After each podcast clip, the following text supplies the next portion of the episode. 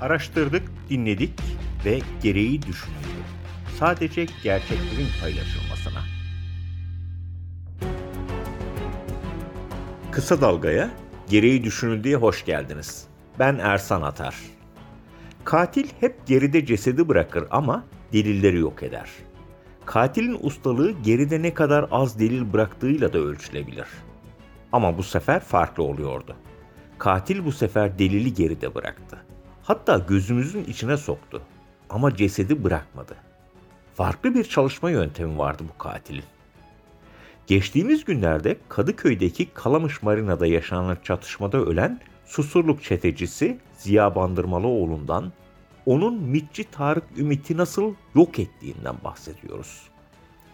Bu podcast'imizde Bandırmalıoğlu örneği üzerinden 1990'lardaki çete çıraklarının 30 yılda kalfalığa, ustalığa nasıl ulaştıklarını konuşacağız. Bandırmalıoğlu'nun ustalarını, yaptıkları işleri ve hala yok olmadıklarını, hatta görmezden gelindiklerini konuşacağız. Siz şimdi madem ustalaştıysa nasıl oldu da Kadıköy'de avlandı diyeceksiniz. Zaten en büyük kazaları ben artık oldum dediğimizde yapmaz mıyız? Bakalım 1990'larda neler oldu? Şimdi neler oluyor? Bütün bunları Bandırmalıoğlu'nun karıştığı olaylarda ifadeler de veren, onu ve çetesini yakından tanıyan Emniyet Genel Müdürlüğü İstihbarat Dairesi eski başkanı Hanefi Avcı ve Bandırmalıoğlu'nun yargılandığı faili meçhul cinayetler davasında mağdurların avukatlığını yürüten avukat Murat Yılmaz ile konuştuk. Başlayalım.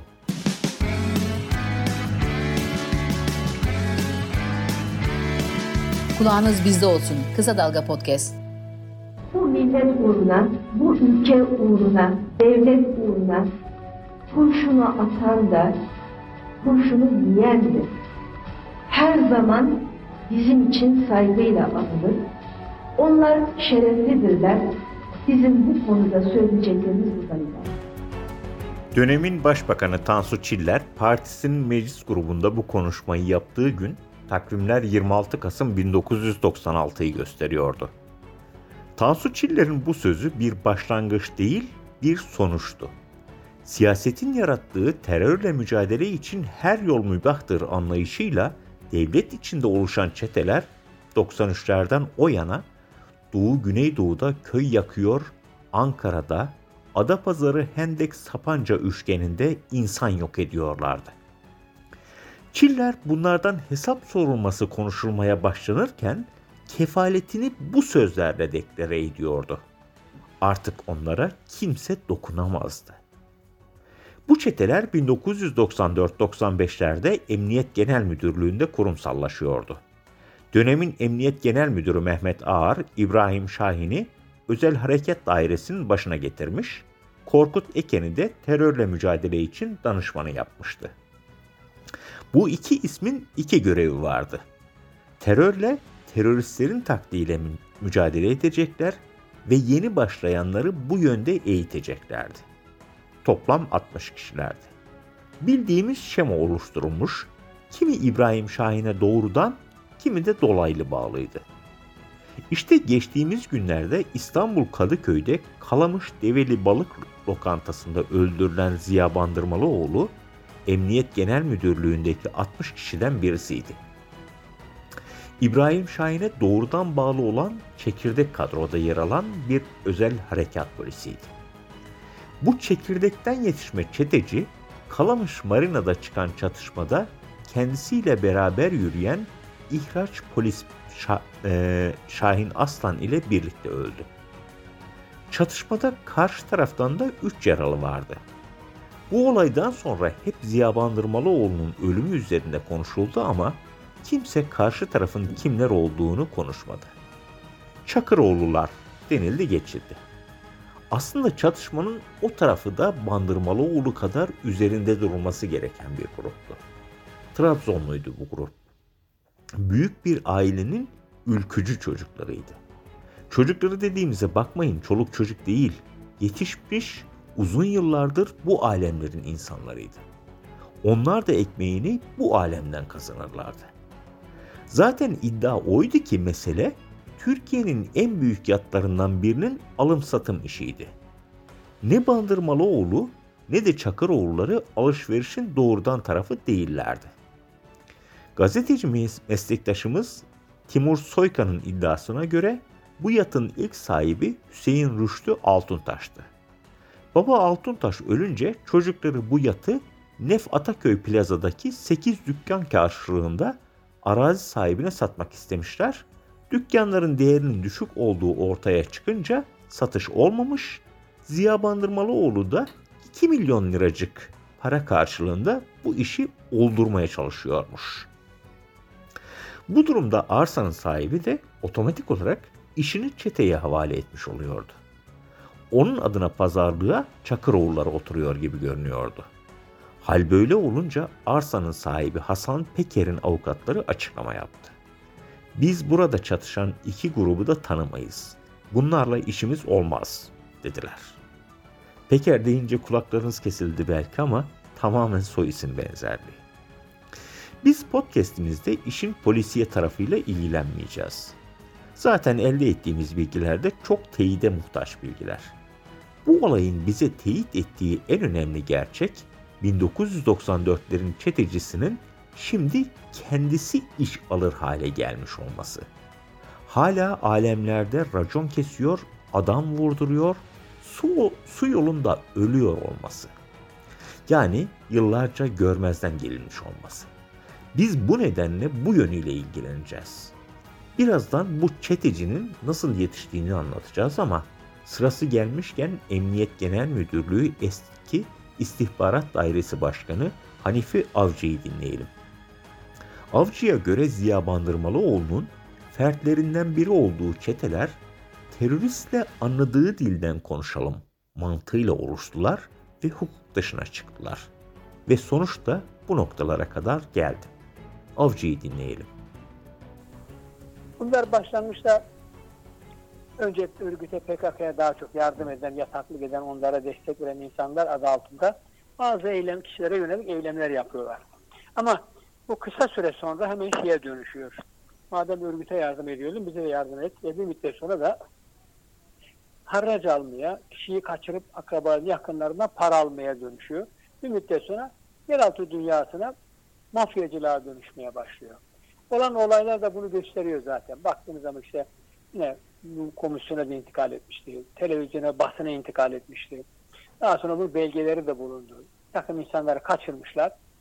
Bu insanların akrabalarını arayarak işte kurtulmak için bize bu kadar para verecek Bu insanın akrabaları para göndermişler. Bu paraları çekmiş ama daha sonra yine insanlar öldürülmüş.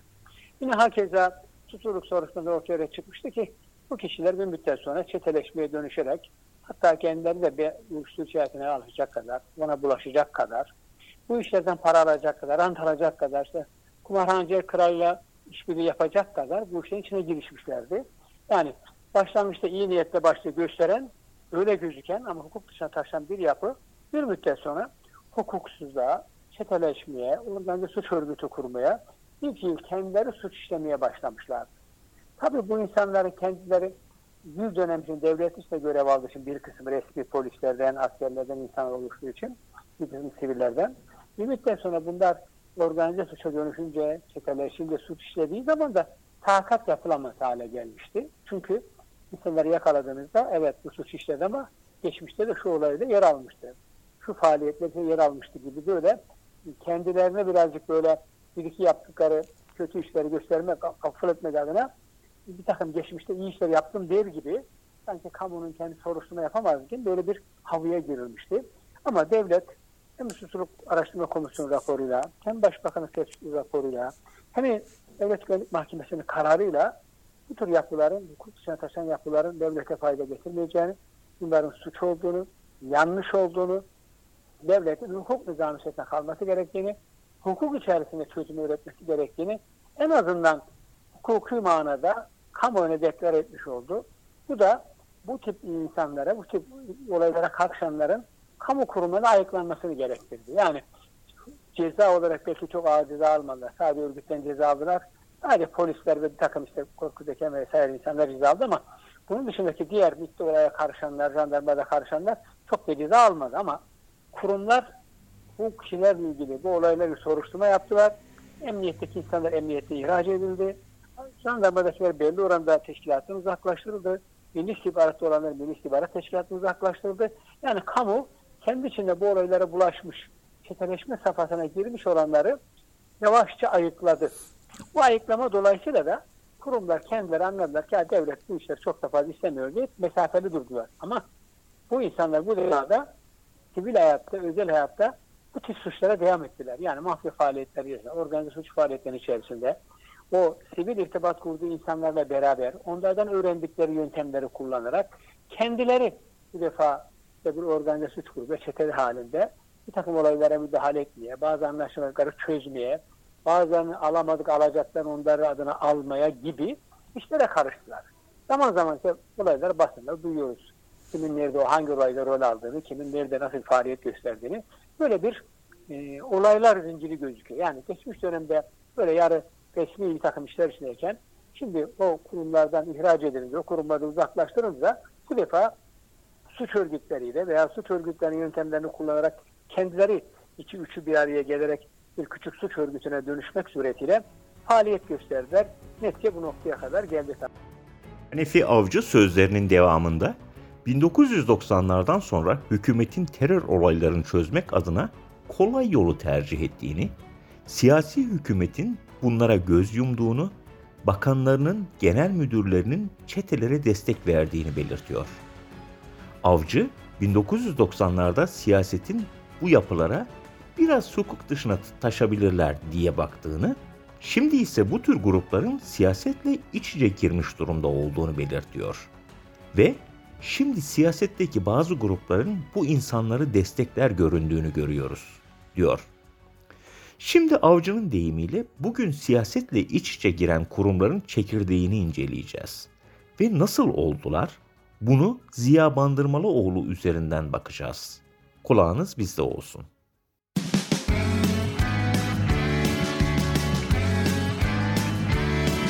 Kulağınız bizde olsun. Kısa Dalga Podcast. Ziya Bandırmalıoğlu'nun efradı olduğu yapılanma 1993 yılı sonu 1994 yılı başlarından itibaren kendini gizleme ihtiyacı bile duymamaya başladı. Bu tarih aslında bir tesadüf değildi. Mehmet Ağar Temmuz 1993'te Emniyet Genel Müdürü olmuştu. Bandırmalıoğlu ve diğer 59 kişi öyle tesadüfen Emniyet Genel Müdürlüğü'nün personel listesinden kurayla belirlenmemişlerdi. Bunlar birbirlerini tanır, bilirlerdi. Nitekim Susurluk kazasıyla da bu teyit edilecekti. Bunlara daha sonra camiada Mehmet Ağar'ın tosunları denecekti. Ziya Bandırmalıoğlu da abileriyle birlikte Susurluk davasında yargılanacak, malum Susurluk çetesi davasında 4 yıl hapis cezası alacaktı. Ne var ki dönemin Devlet Güvenlik Mahkemesi, arkadaş siz, siz suç işlemek için çete kurdunuz tamam da bu kurduğunuz çete ile ne gibi suçlar işlediniz diye sormayacaktı. Ta ki içeriden bir ses yükselip biz şöyle şöyle işler yaptık, şunu şurada öldürdük, şuraya gömdük deyinceye kadar. Bunları söyleyen Ayhan Çarkın'dı. Zincirin bir halkası. Ayhan Çarkın 2011 yılına gelindiğinde diğer örgüt üyeleri kendisini yalnız bırakınca konuşmaya başladı. Çarkın çok konuştu çok şey anlattı. Oraya girecek olursak bu podcast'i onunla bitirmemiz gerekir. Ama bizim bugünlük konumuz Ziya Bandırmalıoğlu. Çarkı'nın anlatımlarından sonra Ankara'daki meşhur faili meçhul cinayetler soruşturması başladı. Sonunda davaya dönüştü. Bu davanın sanıkları Mehmet Ağar, Korkut Eken, İbrahim Şahin, Ayhan Çarkın ve Ziya Bandırmalıoğlu'nun da aralarında bulunduğu 17 kişiydi. Bu davada Ankara 1. Ağır Ceza Mahkemesi'nde beraat kararı verildi. Beraat kararı istinafta bozuldu. Şimdi dava yeniden görülüyor. Biz Ziya Bandırmalıoğlu'nu bu davadaki belgelere dayanarak anlatacağız. Bu belgeler Bandırmalıoğlu'nun çıraklık ve kalfalık dönemini anlatıyor. Ama bazı işleri vardı ki çok ustacaydı. Hatta onlardan biri podcast'imizde başlık oluşturdu geride delil bıraktı ama ceset bırakmadı. Onu da anlatacağız. Bandırmalıoğlu ilk işine çıkıyor.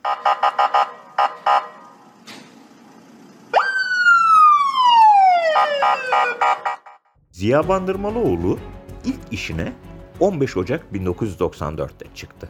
Hedef Behçet Cantürk'tü. İşin kılıfı Can Türk'ün PKK'ya yardım yapıyor gösterilmesiydi. 1994'ün Ocak ayı başlarında Ankara'daki Özel Harekat Dairesi'nde bir şeyler konuşulmaya başlandı. İstanbul'a bir ekip gidecekti. İş Behçet Cantürk ile ilgiliydi. Ekip İstanbul'a gitti. 14 Ocak'ta şoförü Recep Kuzucu ile birlikte evinde çıkan, evinden çıkan Behçet Cantürk'ün aracı Fenerbahçe Ordu Evi yakınlarında asayiş uygulaması yapan ekip tarafından durduruldu. Bunun adı asayiş uygulamasıydı. Hedef doğrudan Can Türk'tü. Behçet Can Türk ve şoförü aralarında Ziya Bandırmalıoğlu'nun da bulunduğu ekip tarafından alınıp bilinmeyene götürüldüler.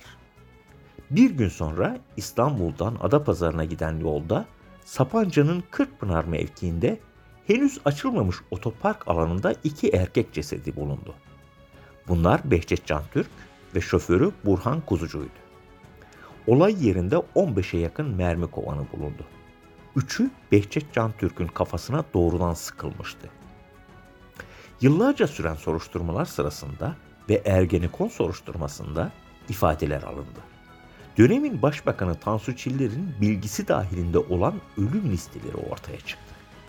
Bütün bunlar Can Türk ve şoförü Kuzucu'nun bu çete tarafından öldürüldüğünü ortaya koyacaktı. Kahramanımız Ziya Bandırmalıoğlu'nun bu işteki rolü daha çok şoförlük olarak karşımıza çıkıyordu. Birazdan Ankara'da silahlar patlayacak. Hazır olun.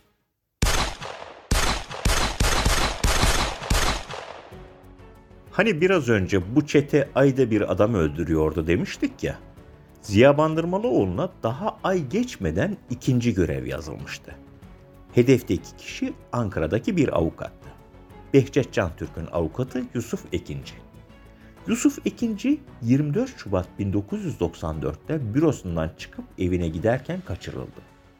Bir gün sonra Ankara Gölbaşı yolunda rutin trafik kontrolü yapan trafik polisleri doktorlar sitesi yakınlarında şarampolde bir erkek cesedi gördüler ve durumu telsizle merkeze bildirdiler. Cinayet masası ekipleri geldi. Teşhislerden sonra öldürülen kişinin Yusuf II olduğu ortaya çıktı. Olay yıllarca faili meçhul kaldı. Sonra bir gün Ayhan Çarkın biraz da kendini aktar şekilde özetle dedi ki, Yusuf II bürosunun olduğu cadde üzerinde aldık. Kendisini alan Yusuf Yüksel isimli komiserdi. Dört araba peş peşe Gölbaşı tarafına gittik. Bana da Uzi marka bir silah verdiler. Olay yerine geldiğimizde bana da bunu sen öldür, siftahın olsun dediler. Ben kabul etmedim. Verdikleri silahı ve kendi silahımı yere attım. Sonra ikinci Alper Tekdemir, Ayhan Akça, Enver Ulu ve Ziya Bandırmalıoğlu'nun da bulunduğu ortamda öldürüldü. Kimin ateş ettiğini bilmiyorum. Yine ifadeler alındı, deliller incelendi. İkinciyi Bandırmalıoğlu'nun içinde bulunduğu ekip öldürmüştü. Ekip Ümitköy yolundan emniyete hiçbir şey olmamış gibi geri dönmüştü. Bir iki gün dinlendiler ve yeni cinayetin üzerinde çalışmaya başladılar. Hedef Diyarbakırlı otogalerisi sahibi Fevzi Aslan'dı. İstanbul'da otogalerisi işletirdi. Ekipte Ziya Bandırmalıoğlu da vardı. Fevzi Aslan ve yeğeni Salih Aslan'ın cesetleri Hendek Sakarya otoyolu kenarında bulundu. Tarih 25 Mart 1994'tü. Yani Yusuf Ekinci'nin öldürülmesinden bir ay sonra. Aynı ekip bir buçuk ay sonra da Sağlık Bakanlığı Teftiş Kurulu Başkanı Namık Erdoğan'ı öldürecekti. Çete durmuyordu. İki gün sonra yine İstanbul'a yola çıktı. Oku, dinle, izle. Kısa Dalga.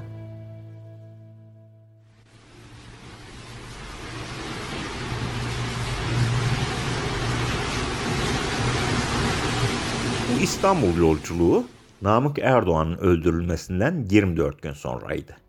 Hedefte Savaş Buldan vardı. Şimdi HDP'nin eş genel başkanı Pervin Buldan'ın eşi. Podcast'imizi yazılı metin olarak okuyanlar bu bölümün başlığını Bandırmalıoğlu'nun kalfalık işi olarak belirlediğimizi göreceklerdir. Bu başlığı belirlememizin nedeni eylemin gerçekleşme şeklinden ziyade Bandırmalıoğlu'nun olaydaki konumu.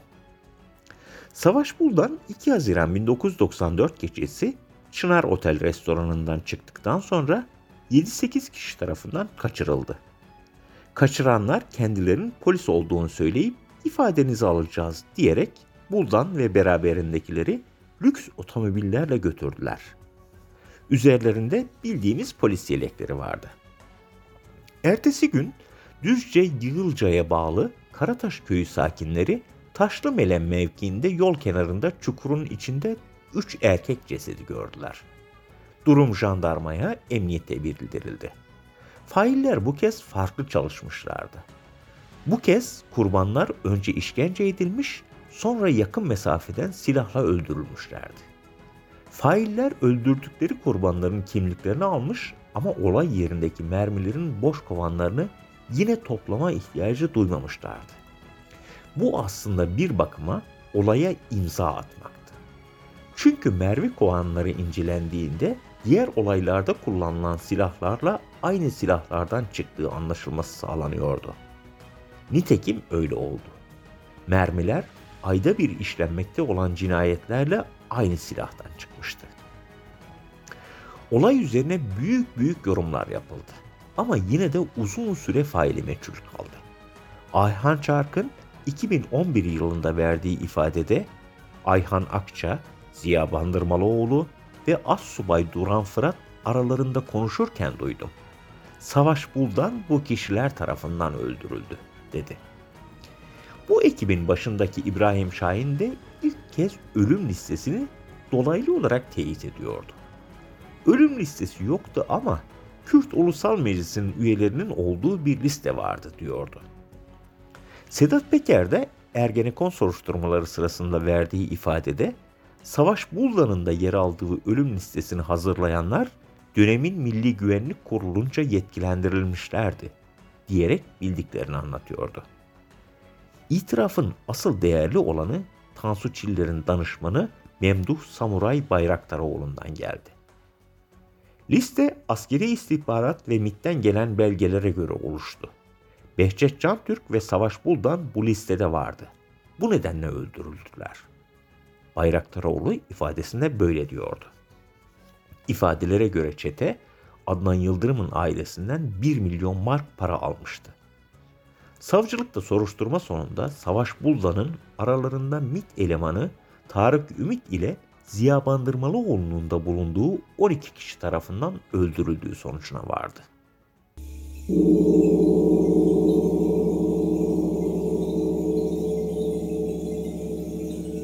Ziya Bandırmalıoğlu'nun içinde bulunduğu çetenin ustalık işi bir zamanlar beraber hareket ettikleri mitçi Tarık Ümit'in kaçırılması ve yok edilmesiydi. Dikkat ederseniz şimdiye kadar kurbanlar için öldürüldü ifadesini kullanıyorduk ama Tarık Ümit için yok edildi ifadesini kullanacağız.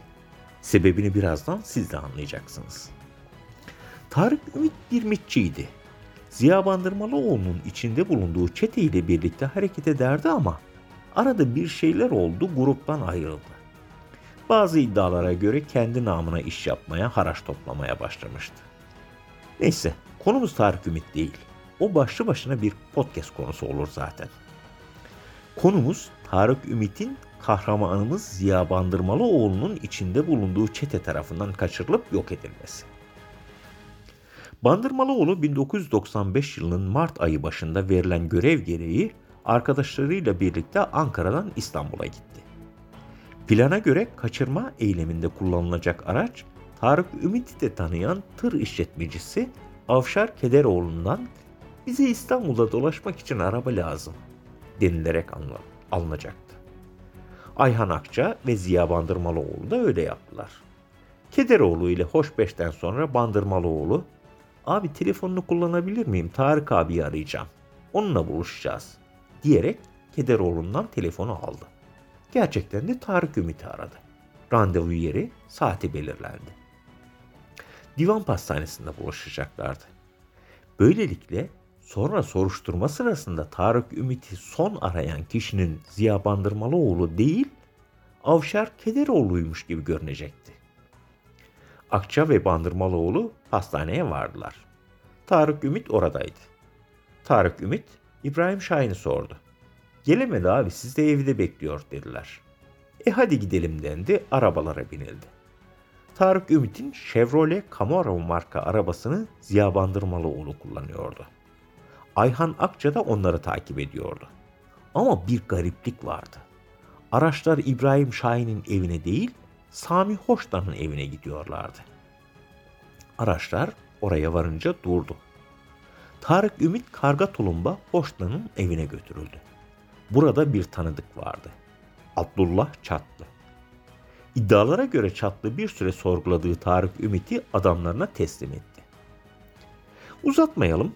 Yakınlarının Tarık Ümit'ten haber alamadıkları günlerde Silivri Beyciler Köyü yolu kenarında lüks bir araç bulunmuştu. Olayı bölgeden sorumlu jandarma karakolunun komutanı Assubay Ahmet Altıntaş soruşturuyordu. Ah Ahmet Assubay, biraz sonra başına neler gelecek bir bilse. Araçta Tarık Ümit'e ait doktorlar, doktor raporları olan bir zarf vardı. Bir de araç içinde 34 ZU 478 numaralı iki plaka. Bu plaka önemli.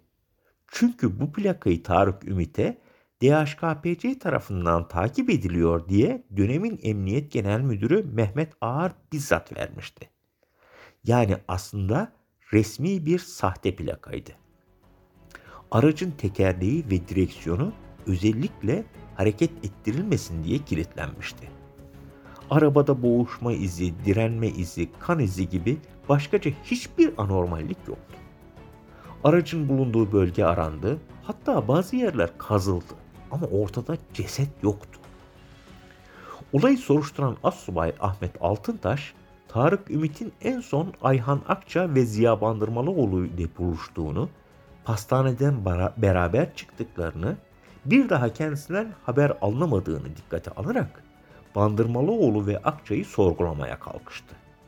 Ama tam o sırada Ahmet Assubay'a Ankara'dan bir telefon geldi. Telefondaki kişi o adamları bırak diyordu. Bu kişi İbrahim Şahin'di. Zaten sonra da Ahmet Assubay Diyarbakır'a sürüldü. Yıllar süren soruşturmada yine Ayhan Çarkın çıktı ve olayı anlattı. Bu ifadeler dosyadaki diğer delillerle birleştirildi ve ortaya şu sonuç çıktı. Tarık Ümit'i Ziya Bandırmalıoğlu ve Ayhan Akça kaçırıp abilerinin planı doğrultusunda yok etmişlerdi. Tarık Ümit'in cesedi bulunamadı. İşte bu nedenle kendisi için kaçırılıp yok edilen Tarık Ümit tanımlamasını kullanıyoruz. Belli mi olur? Yarın bir yerlerden çıkar gelir. Evet, kahramanımız Ziya Bandırmalıoğlu'nun 1990'lardaki işleri bunlardı. Şimdi öldürüldüğü Kalamış Marina'daki çatışma günlerine baktığımızda biraz daha kendini kendi işini yapıyormuş gibi görünüyor. Ziya Bandırmalıoğlu'nu son olarak bütün saydığımız bu olayların sorgulandığı faili meçhul cinayetler davasında mağdur yakınların avukatlığını yürüten Murat Yılmaz'dan dinleyelim. Murat Yılmaz, Ayhan Çarkı'nın itiraflarına rağmen beraatle biten davadaki bu kararın istinaf mahkemesi tarafından cezalandırma için yeterli delil var gerekçesiyle bozulduğunu belirttikten sonra Bandırmalıoğlu'nun dününü ve sonunu şaşırdık mı? Hayır diyerek şöyle anlatıyor. Ziya Bandırmalıoğlu e, dediğim gibi e, bu dosyada beraat etti fakat delillere baktığımız zaman aslında 90'lı yıllarda e, bu dosya kapsamında baktığımız zaman e, bir çete oluşturuldu ve bu çetenin bir kısım iş adamlarından, iş insanlarından para almak için tehdit ettiği, eğer paranın verilmediği takdirde öldürülebilecekleri veya başka şekilde zarar görecekleri şeklinde bir durum var ve o orada e, onlarca insanı öldürmüş. Bunlardan 5 tanesine Ziya Bandırmalıoğlu'nun birebir tetikçi olduğu söylenmektedir Ayhan Çarkın tarafından. Nitekim son mahkemede Ayhan Çarkın esas olarak itiraflarını belirttiği ilk ifadelerinin doğru olduğunu tekrar söylemiştir. E, son olarak kamuoyuna yansımıştı. Mehmet Eymür de bir açıklama yapmıştı ve devlet içindeki Mehmet Ağar ve çetesinin bu faili meçhullerde yargılanan kişilerin temel olarak bazı kişileri para karşılığı listeden çıkardıklarını, bazıları da para verilmediği için öldürdüklerini söylemişti. İşte devlet içindeki bu çetenin e, yapılanmasına baktığımız zaman, faili meçhul cinayetlerine baktığımız zaman bugün Ziya Bandırmalıoğlu'nun lüks bir mekanda bir alacak verecek meselesinin başkası adına 2 milyon dolara anlaşması üzerine çıkan tartışmada hayatını kaybetmesi bir bütün olarak değerlendirildiğinde aslında temel olarak 90'lı yıllardan oluşan devlet içinde getirilen bir çetenin o dönem gayrimeşru işler yaptıkları gibi para pul işine ve öldürme olaylarına karıştıkları gibi aslında ihraç edildikten sonra bu yargılamalar devam etmesine rağmen bu tür işleri devam ettirdiği anlaşılmaktadır. Dolayısıyla buradan baktığımız zaman Ziya Bandırmanoğlu'nun böyle bir işin içinde olmasını ve hayatını kaybetmesi asıl olarak şaşırtıcı bir durum değildir. Çünkü geçmişi neyse geleceği de o, o olduğu ortaya çıkmıştır. Bu nedenle Ziya Bandırmalıoğlu'nun bir alacak verecek meselesinde büyük bir miktar bir parayla bu meseleyi çözerim deyip orada silahlı çatışmaya girmesi aslında 90'lardan beridir yasa dışı faaliyetlerinin bir uzantısıdır. Bunun sonucunda da hayatını kaybetmiştir. Şaşırtıcı değildir. Bütün bu dosya bilgilerine ve anlatımlara göre gereği düşünüldü diyoruz. Ve şu sonuca varıyoruz. 90'ların çırak ve kalfa çetecisi şimdi tam da usta olduğu sırada hata yaptı ve sonunu getirdi. Yani su testisi su yolunda kırıldı. Kısa Dalga podcastleri Demet Bilge Erkasab'ın editörlüğünde Mehmet Özgür Candan'ın post prodüksiyonu ve Esra Baydemir'in hazırladığı görseller ile yayınlanıyor. Kısa Dalga'ya destek vermek için Patreon sayfamızı ziyaret edebilirsiniz.